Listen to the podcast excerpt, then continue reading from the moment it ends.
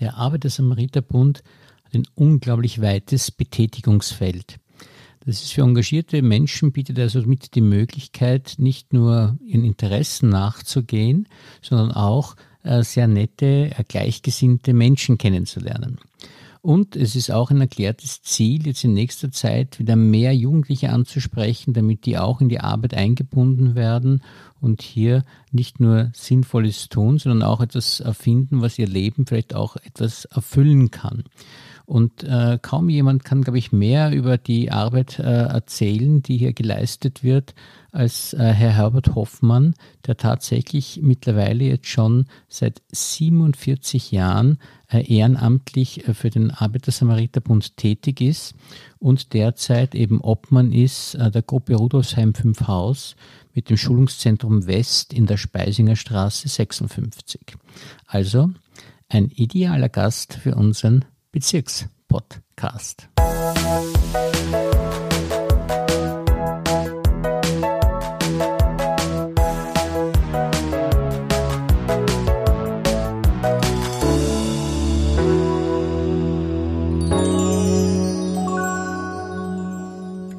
Herzlich willkommen, lieber Herr Hoffmann, und vielen Dank, dass Sie sich für uns Zeit genommen haben.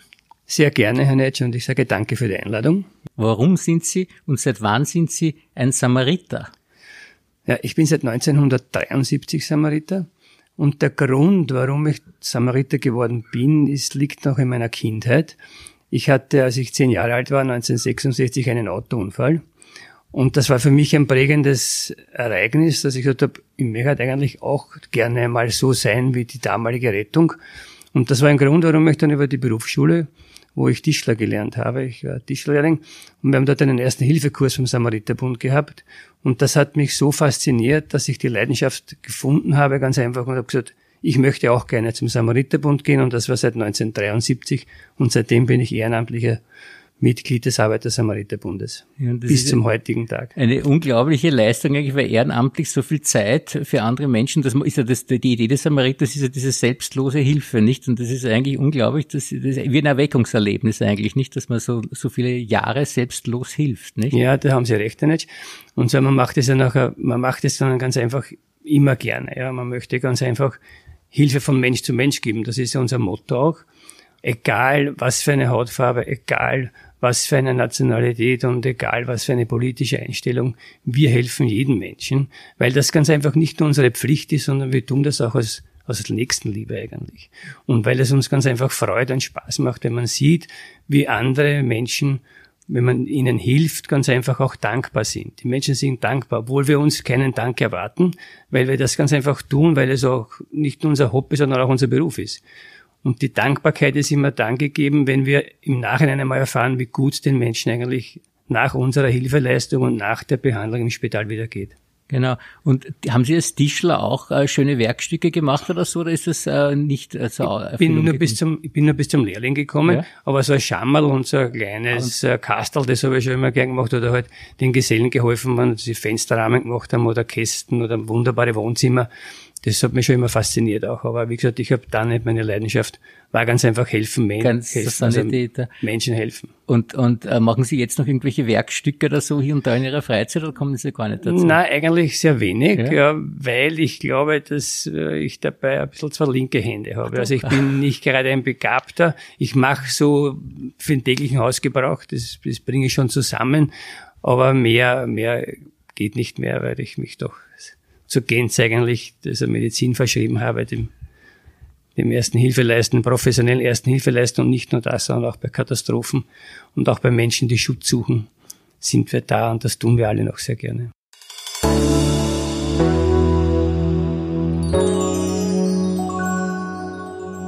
In Ihrem Berufsleben äh, sind Sie, haben Sie auch als Sanitäter gearbeitet und wie diese Tätigkeit da ausgeschaut? Ja, also ich war viele Jahre, fast 40 Jahre Betriebssanitäter bei der Stadt Wien, beim äh, Wiener E-Werk im Kraftwerk Donaustadt und da war die Tätigkeit die gleiche. Assistieren unserem, äh, unserem Betriebsarzt, fachgerechte Erste Hilfe leisten, Impfaktionen vorbereiten, Beratungsgespräche mit Kolleginnen und Kollegen zu führen. Das war unsere Hauptaufgabe. Und da haben Sie praktisch, wenn ich das richtig verstehe, in Ihrer Arbeit genau das Gleiche gemacht wie in Ihrer Freizeit, im Hobby. Es ist die gleiche Tätigkeit, auch als Sanitäter gearbeitet. Eigentlich. Sehr richtig, ja, ja. Unglaublich. Ja. Und, äh, und was ist da Ihnen so passiert als Sanitäter, wie Sie da äh, gearbeitet haben? Äh, haben Sie da immer in der gleichen Rolle gearbeitet als Rettungsfahrer, also bei den Rettungsfahrzeugen mit oder wie haben Sie da äh, bei den Samaritern gearbeitet? Also bei den Samaritern, das ich ja freiwillig mache, da beginnt man einmal mit einer Ausbildung und dann bin ich die ersten Jahre bin ich auch natürlich mitgefahren am Rettungswagen und umso älter ich geworden bin, umso, umso mehr Führungsarbeit hat man dann übernommen durch Ausbildungen, kommt man in eine Führungsriege und dann macht man eigentlich nur mehr wenig Einsatz am Fahrzeug. Das überlasse ich unseren Jungen, die ganz einfach schneller und auch besser sind. Und ich mache eigentlich zum Großen und Ganzen nur mehr Ambulanzdienste, Mitarbeitergespräche, Führungsgespräche. Da mache ich noch mit. Also Ambulanzdienste, Stadion, Stadthalle, und hin und wieder und, und im Tiergarten Schönbrunn sind wir natürlich auch vertreten. Und hin und wieder, wenn Sie mich fragen, die Mitarbeiter, ob ich nicht doch einmal wieder mitfahren möchte, dann fahre ich als sogenannter Praktikant am Rettungsfahrzeug als mit. Praktikant. Und Sie müssen ja unglaublich viel erlebt haben als Rettungsfahrer, sozusagen, wenn Sie so viele Jahre im Rettungsfahrer, da erlebt man ja furchtbar viele Grenzsituationen eigentlich. Äh, haben Sie das immer sehr gut verkraftet? Ist das? Also ich muss sagen, ich habe es wirklich gut verkraftet, so viele äh, schlimme Ereignisse hat man eigentlich nicht gehabt, aber es waren doch einige dabei und äh, aufgrund der guten Ausbildung und aufgrund vieler Gespräche auch mit den Kollegen, die man nach dem Einsatz führt, damals haben wir das noch untereinander geführt, die Gespräche, und auch natürlich bei der Familie zu Hause verkraftet man das ganz einfach besser. Man merkt es kaum. Man merkt es nicht, dass es einem sehr nahe geht. Jetzt hat die Organisation seit vielen Jahren schon ganz was anderes ins Leben gerufen. Jetzt gibt es die Peers, die ganz einfach da sind, wenn ein Mitarbeiter Hilfe braucht, nach einer, einer negativen Reanimation zum Beispiel, dann kann man sich einen Bier aussuchen, anrufen und der spricht dann mit einem. Alles klar. Und Sie haben äh, ja ist offensichtlich auch immer gut geschafft, Familie, Beruf und dieses Hobby, dieses Anspruchsvolle, weil das ja doch auch am Wochenende wahrscheinlich war, diese Fahrten dann mit der Rettung und so, alles unter einem Hut zu bringen. Ja, ich muss aber zugeben, dass natürlich meine Gattin auch beim Samariterbund Aha. ist. Und mein Enkelkind ist auch dabei und meine Tochter war dabei. Und äh, mein Sohn, der hat gesagt, Papa, das mag ich lieber nicht machen, ich mache was anderes, der ist ein Tanzlehrer geworden. Aber es ist so, es ist ganz einfach, das Glück hat man eben, wenn auch die Familie mitspielt, die muss mitspielen, ja. weil es geht ja doch immerhin mehr als 80 Prozent der Freizeit auf. Wenn man das wirklich ernsthaft macht, als auch Funktionär, ich bin ja auch Funktionär und Obmann dieser Gruppe beim Samariterbund und auch Landesfunktionär, und wenn man das jahrelang macht, dann geht die Freizeit drauf. Und dann braucht man einen Partner, der wirklich sehr verständnisvoll ist und auf einiges verzichtet. Also das muss man sagen, und das Glück habe ich. Das Glück habe ich sowohl in meiner ersten Ehe als auch in meiner zweiten Ehe jetzt, dass ich habe. Ja, das ist, glaube ich, sehr wichtig. Das ist Verständnis und das hat man natürlich am besten, wenn man selber auch bei den Samaritern ist, nicht? Also das, ja. ist, das ist ganz klar. Und äh, was würden Sie jetzt sagen, was so die äh, schönsten Erfahrungen waren, die Sie gemacht haben? Wenn Sie so viel helfen, ich glaube, das ist ja unglaublich viel, nicht? Also das kann man wahrscheinlich gar nicht so fassen, was man da alles macht, aber was sind so die, die besonderen schönen Erfahrungen gewesen, die Sie da gehabt haben jetzt? Da muss ich wirklich sehr lange nachdenken. Ja. Aber also die schönste Erfahrung war, auch in meinem Beruf im E-Werk, ist ein Kollege, ist leider Gottes in einen Lichtbogen hineingekommen und hat ziemlich stark, hat ziemlich starke Verbrennungen gehabt bis zum dritten, vierten Grad. Und der hat das Ganze überlebt. Und das war für uns natürlich ein unheimliches Erfolgserlebnis, ja, weil er dann doch wieder zurückgekehrt ist. Zwar hat er viele, viele Operationen über sich ergehen lassen müssen, aber er hat eine Zeit lang wieder gearbeitet und das waren ganz einfach tolle Erlebnisse. Und Sie haben die erste Hilfe geleistet? Ich habe damals oh erste Hilfe geleistet und im E-Werk ist man ja alleine Sanitäter, da kommt kein zweiter dazu und da haben mir einige Kollegen mitgeholfen, den den Kollegen ganz einfach aus dem Gefahrenbereich zu bringen. Und ein tolles Erlebnis war auch ein, durch einen verletzten Beamten einmal im Stadion, wo wir, der auch sehr schwer verletzt war und der dann einmal in, in einem Gasthaus, wo wir eine Feier gehabt haben, ist der zu mir zum Tisch gekommen und hat gesagt, du bist der Sanitäter, der mich ins Spital gebracht hat, wie ich im Stadion den Unfall gehabt habe und ich möchte mich bei dir bedanken für deine tolle Leistung, die du gemacht hast. Also das waren auch so Erlebnisse. Aber wie gesagt, wir erwarten uns nicht diesen Dank. Wir sind glücklich darüber, wenn wir nachher die Patientinnen und Patienten ganz einfach wieder auf uns zukommen sehen oder irgendwann einmal unterwegs treffen wieder.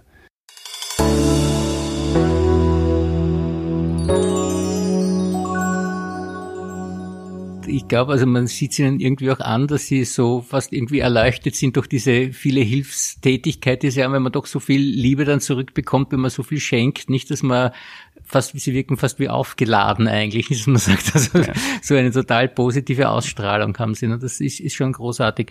Und äh, hat sich jetzt in den letzten Jahrzehnten äh, die Tätigkeit des Samariterbundes eigentlich geändert äh, im Laufe der Zeit? Also gesamt gesehen beim Samariterbund ja. ja. Also der gesamte Samariterbund in Wien und in den anderen Bundesländern gibt es ja viel mehr Gebiete als er früher. Also, also nicht nur die typische Rettung, und, und äh, sondern hat viel mehr Aufgaben in der Ausbildung, der Ausbildung von von externen Leuten, auch von internen aus. Unsere Ausbildung ist wesentlich größer geworden, wesentlich mehr. Es wird mehr verlangt, mehr Stunden zur Ausbildung. Der Samariterbund ist in, der, in den sozialen Diensten tätig, mit Essen auf Rädern, mit der mobilen Krankenpflege, mit der Hauskrankenpflege, mit der Flüchtlingshilfe. Also da gibt es schon viele, viele Apparate mit Essen auf Rädern. Ähm, auch mit Unterstützung, äh, irgendwie Hilfe von Mensch zu Mensch, auch mit unserer mit unserem Wunschauto. Es gibt ja diese Wunschfahrt vom Samariterbund, die der Samariterbund in Österreich ins Leben gerufen hat, wo ganz einfach, äh, man kann das gar nicht so richtig sagen, zum Tode geweihte Menschen ganz einfach noch einen letzten Wunsch haben, den der Samariterbund mit einem großen Auto erfüllt, mit Spezialliege und mit ausgebildetem Personal. Hin und wieder fährt ein Arzt, meistens von Rettungssanitäter oder Notfallsanitäter drauf auf diesem Fahrzeug oder Krankenschwestern oder Krankenpfleger.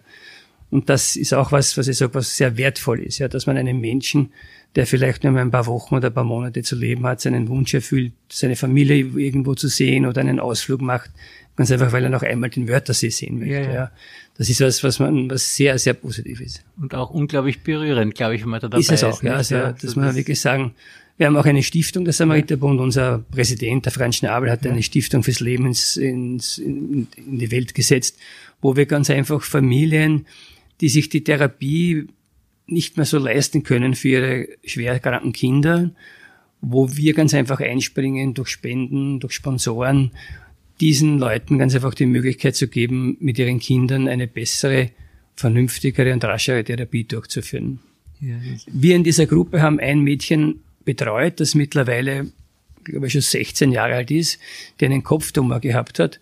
Und die haben wir drei Jahre lang betreut, immer wieder unterstützt mit mit Spenden, mit Gutscheinen, damit ihre Familie ein bisschen was auch noch von Leben hat und damit die Kleine ganz einfach auch wieder ein bisschen äh, mehr Geld und eine raschere und bessere Therapie hat. Ja, was mir auch unglaublich gut am Samariterbund gefällt, vielleicht auch deshalb, weil ich Lehrer bin, ist diese ganze Schulungstätigkeit, weil es eigentlich irrsinnig viele äh, gute Menschen auch äh, praktisch durch sie entstehen, weil sie äh, durch sie geschult werden und dann eben, äh, sei es jetzt Erste Hilfe leisten können, aber auch Sanitätsdienste leisten können.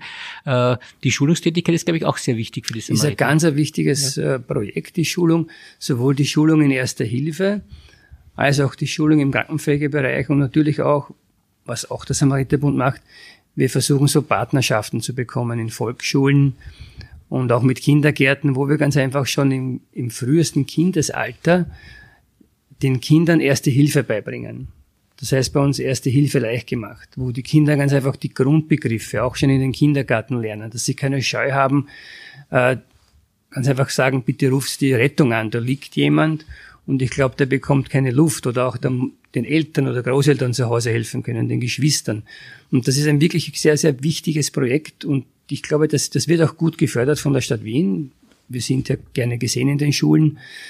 Und das ist ganz was Großartiges, dass man schon Vierjährigen oder Fünfjährigen, wir machen das ja alle Jahre auch hier bei uns, im Bezirk ein Ferienspiel für Kinder haben, das heißt dann meistens eine Reanimation, wo wir den Kindern ganz einfach auch hier zeigen, die erste Hilfe, Wiederbelebung, die Bauchseitenlage, wie man unter Umständen eine Bruchverletzung, einen Unterarmbruch oder eine Handverletzung schient. Das zeigen wir Ihnen hier und dann dürfen Sie einmal sich ins Rettungsauto hineinsetzen. Wir fahren eine Runde mit Ihnen, damit Sie auch diese Scheu verlieren vor einem Rettungsauto. Was alles in einem Rettungsauto drinnen ist, was alles in einem Rettungsauto passiert mit einem, das ist ganz ein wichtiger Teil.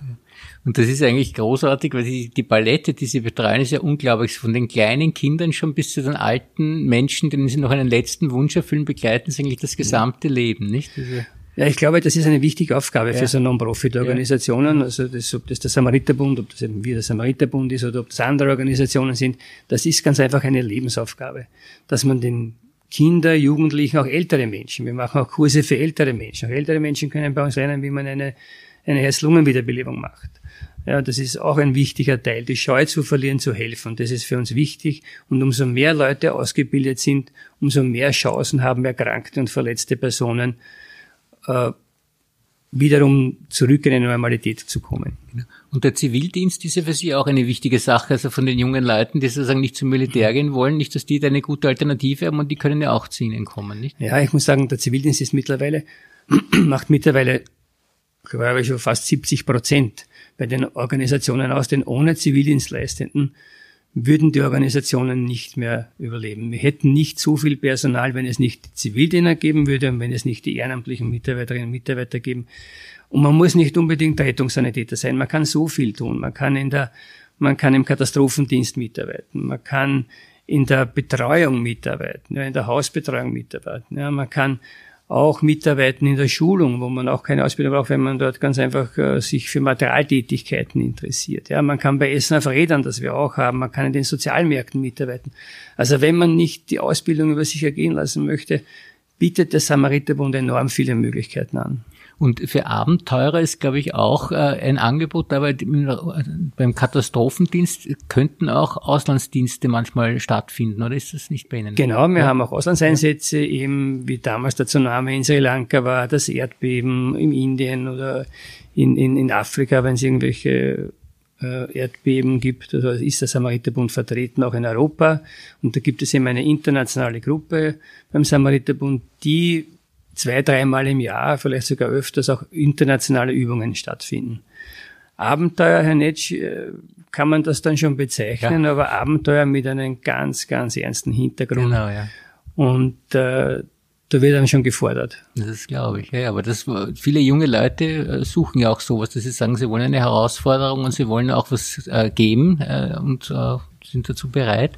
Und das wäre also eine Möglichkeit. Und ich glaube auch, dass das Schöne beim Samariterbund sein könnte, dass man doch sehr viele Gleichgesinnte trifft, die ähnlich ticken wie man selbst und dass, das, dass doch private Freundschaften dann entstehen können dadurch. Ja, genau. Wir sind so eine Art Vermittlungsagentur, kann man uns schon bezeichnen, ja.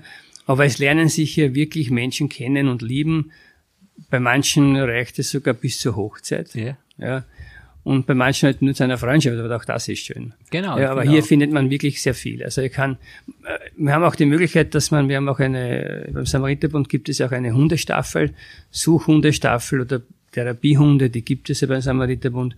Also wenn jemand ein Tierfreund ist und gerne mit seinem Hund auch etwas tut, auch das macht der Samariterbund. Also das ist schon sehr, gewaltig unsere Aufgaben, die und wir machen. Wenn jetzt jemand das hört und, und sagt, er, er würde sich jetzt interessieren, da mitzuarbeiten, was wäre da die Vorgangsweise? Wie müsst ihr da, was müsst ihr da machen jetzt eigentlich? Ein, ein also, ehrenamtlicher Mitarbeiter. Er kann sich jederzeit bei uns, also entweder bei uns in der Gruppe in der Speisinger Straße, kann er uns sich bei uns telefonisch melden. Wir können ihm auch Auskunft geben, wo er, wenn er nicht gerade bei uns Mitglied werden möchte, sondern dass er sagt, na, ihr macht's mir zu wenig, weil bei uns, äh, wie gesagt, unser Hauptaugenmerk liegt auf Schulung und auf Ambulanzdienste um ein Rettungsauto fahren. Und wenn er das alles nicht machen möchte, sondern wenn er was anderes tun möchte, dann vermitteln wir ihm ganz einfach auch über eine Nummer, wo er sich hinmelden kann, auf die Ehrenamtsnummer beim Samariterbund braucht er nur anrufen und er hat dort alle Möglichkeiten und alle Informationen, beziehungsweise auf die Homepage des Samariterbundes zu schauen. Da findet er das ganze Spektrum, was man machen kann. Ja. Und äh, jetzt zu Ihnen persönlich noch. Äh, in der wenigen Freizeit, die ich jetzt mal vermute, die Sie haben, weil Sie ja doch sehr viel äh, für den Samariterbund tätig sind.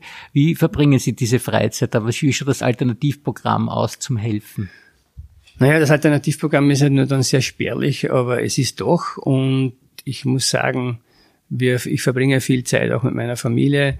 Wir gehen gerne ein bisschen spazieren, wandern, das ist auch nicht so die Wanderer, aber wenn, wenn wir rausfahren, wir haben einen Hund, einen Alaska-Malamut und mit dieser Hund braucht Bewegung und da versuchen wir schon mit ihm die Freizeit auch zu verbringen, mit ihm längere Spaziergänge zu machen, eine längere Gassi-Runde. Auch Lesen ist ein Hobby, ein paar Bücher zu lesen vielleicht, sich hin und wieder einen guten Film anschauen im Fernsehen. Das ist auch, wo man auch ein bisschen abschalten kann. Ja, manchmal werden es halt äh, Filme wie also Comicfilme mhm. oder halt eine Krimiserie, die mich sehr interessiert.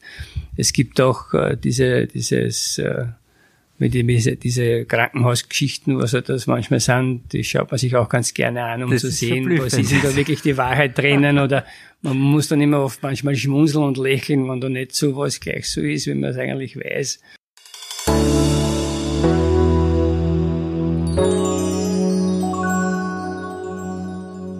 Was könnte man im Samariterbund? Gibt es da noch Ideen, weil man noch was anderes machen könnte? Oder finden Sie, dass das jetzt ohne dies alles schon perfekt ist, so wie es momentan läuft? Also perfekt kann nie was sein. Man kann immer ein bisschen was ändern, man kann immer ein bisschen was dazu tun. Aber ich glaube, wo wir noch verstärkt arbeiten müssen beim Samariterbund, ist in der Jugendarbeit. Ich habe zuerst vergessen zu sagen, es gibt auch eine Jugendgruppe, wo wir von sechs bis 18 Jahren können die Mitglieder bei uns sind auch bereits mit drei oder vier Jahren das ist auch sehr interessant, unsere Jugendgruppe, wo das Hauptaugenmerk auf Erster Hilfe liegt und wo man halt gemeinsame Ausflüge macht mit der Jugendgruppe, wo man auf, auf Wettbewerbe fährt, auf Ersthilfewettbewerbe. Ich muss sagen, meine Jugendgruppe hat in den vergangenen Jahren sehr viel gewonnen. Also überall, wo wir aufgetreten sind, ob beim, wir sind Landesjugendsieger, Bundesjugendsieger geworden auch. Und muss sagen, wir haben überall, wo wir als Gast hinkommen, räumen wir Pokale ab. Und was macht man da genau? Na, da kriegt man eine Aufgabe gestellt, wie, da gibt es verschiedene Szenarien, die man spielt, Verkehrsunfall, Freizeitunfall, zusammengebrochen in der Wohnung, zusammengebrochen mit, äh, mit einer internen Erkrankung, ah. Herz-Kreislauf-Sachen vielleicht, gerade im Kauf, was am Einkaufen gegangen ist und wenn man sich über den Preis aufregt vielleicht, wenn man dort viel zu viel bezahlt hat. Und das macht schon unsere Jugend. Also die ab dem achten Lebensjahr oder sechsten Lebensjahr, also achten Lebensjahr, gingen die schon auf die, auf die diversesten äh, Wettbewerbe mit. Und da wäre die Idee, dass man noch mehr Jugendliche praktisch rekrutieren könnte für diese Tätigkeit, dass man da noch mehr. Genau, über die Schulen, also da ja, haben wir Gott sei Dank eh den Zugriff über die ja. Schulen, dass man ganz einfach äh, mit den Schülerinnen und Schülern bei diversen Gesprächen, auch bei Öffentlichkeitsarbeit, dass man mit ihnen spricht. Es gibt auch die Öffentlichkeitsarbeit, wo wir ganz einfach äh, bei diversen Veranstaltungen vor Ort sind und wo wir auch unsere Jugendgruppe mal mitnehmen da ist das schon ganz eine gute Sache. Und es gibt viele Jugendliche, die doch gerne kommen, aber die schnuppern ein bisschen und äh, vielleicht auch, weil sie sehr viel lernen müssen jetzt auch in ja. den Schulen, dass sie ganz einfach da weniger Zeit haben, ganz einfach sich für den Samariterbund zu interessieren oder für andere Dinge. Und, und wenn sich da jemand interessiert, wäre das der Weg der gleiche, wie wir vorher gesagt haben, oder ist es für Jugendliche anders, wenn sie für, sich da bewerben wollen? Für Jugendliche ist es was anderes. Sie kommen ja. zu uns her, führen einmal ein Gespräch mit unseren Jugendbetreuern. Wir haben drei Jugendbetreuer, führen ein Gespräch mit ihnen, mit den Eltern. Die Eltern sollen immer mitkommen, mhm. das haben wir sehr gerne. Und dann gibt's das Abschlussgespräch mit mir, mit dem Obmann der Gruppe. Und dann entscheiden die Eltern, ob ja oder nein. Mhm. Und das natürlich entscheidet auch der Jugendliche, ja. Weil er muss sich ja wohlfühlen. Ich muss, wenn ich wohin komme und mich dort bewerbe als ehrenamtliches Mitglied oder als Jugendmitglied, dann muss ich mich in dieser Gruppe wohlfühlen. Ja, dann ja. hoffen wir sehr, dass durch unseren Podcast sich vielleicht ein paar Jugendliche melden werden und bei Ihnen dann anheuern werden. Ja, ganz einfach anrufen bei uns. Genau. Wir sind täglich von 8 bis 13 Uhr ist das Büro besetzt. Genau. Na, dann danke ich Ihnen sehr herzlich fürs Gespräch und ich glaube, wir werden bald wieder einen Podcast mit Ihnen machen. Sehr gerne, Herr Netsch. Dankeschön, Dankeschön. dass Sie da waren.